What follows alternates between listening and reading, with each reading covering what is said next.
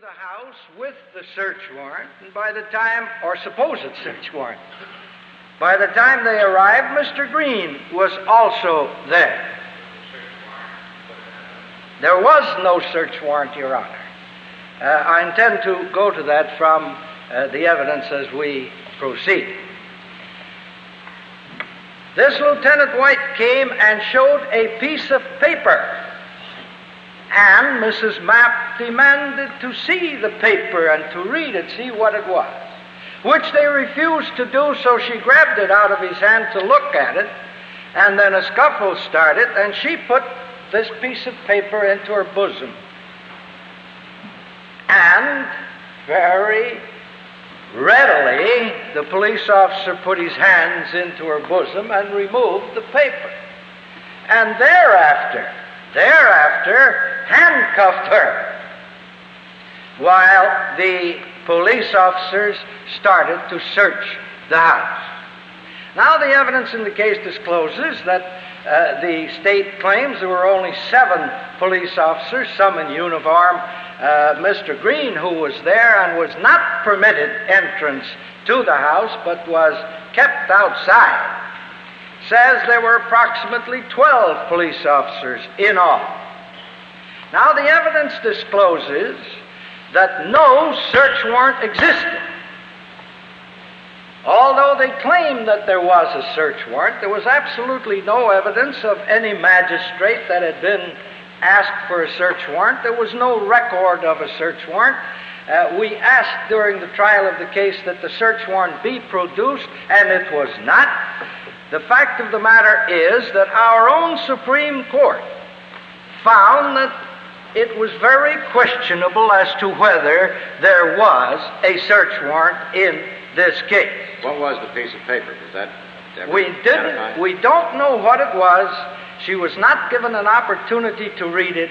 She doesn't know what it was. It was a piece of white paper, but the police officers never produced it.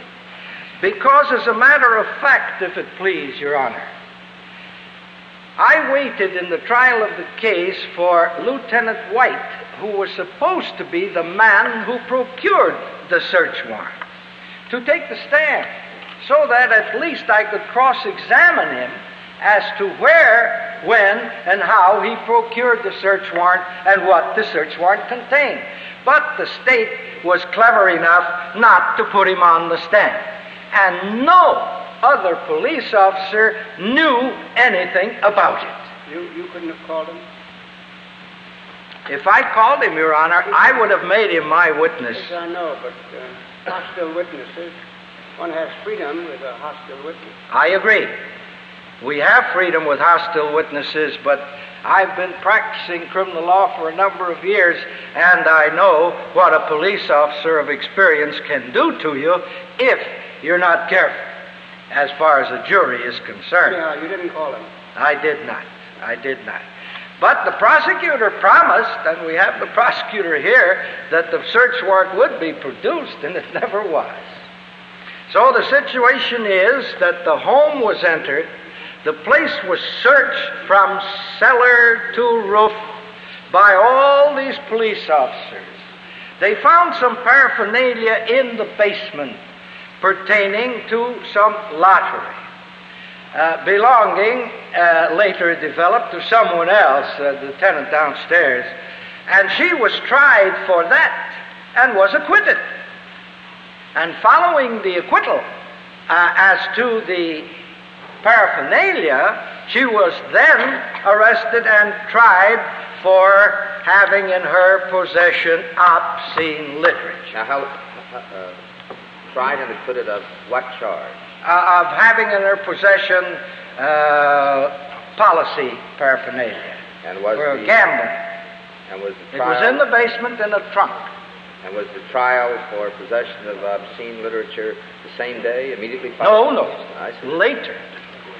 Uh, in an entirely different court. What was it? Were the prosecutions by information or uh, indictment or what?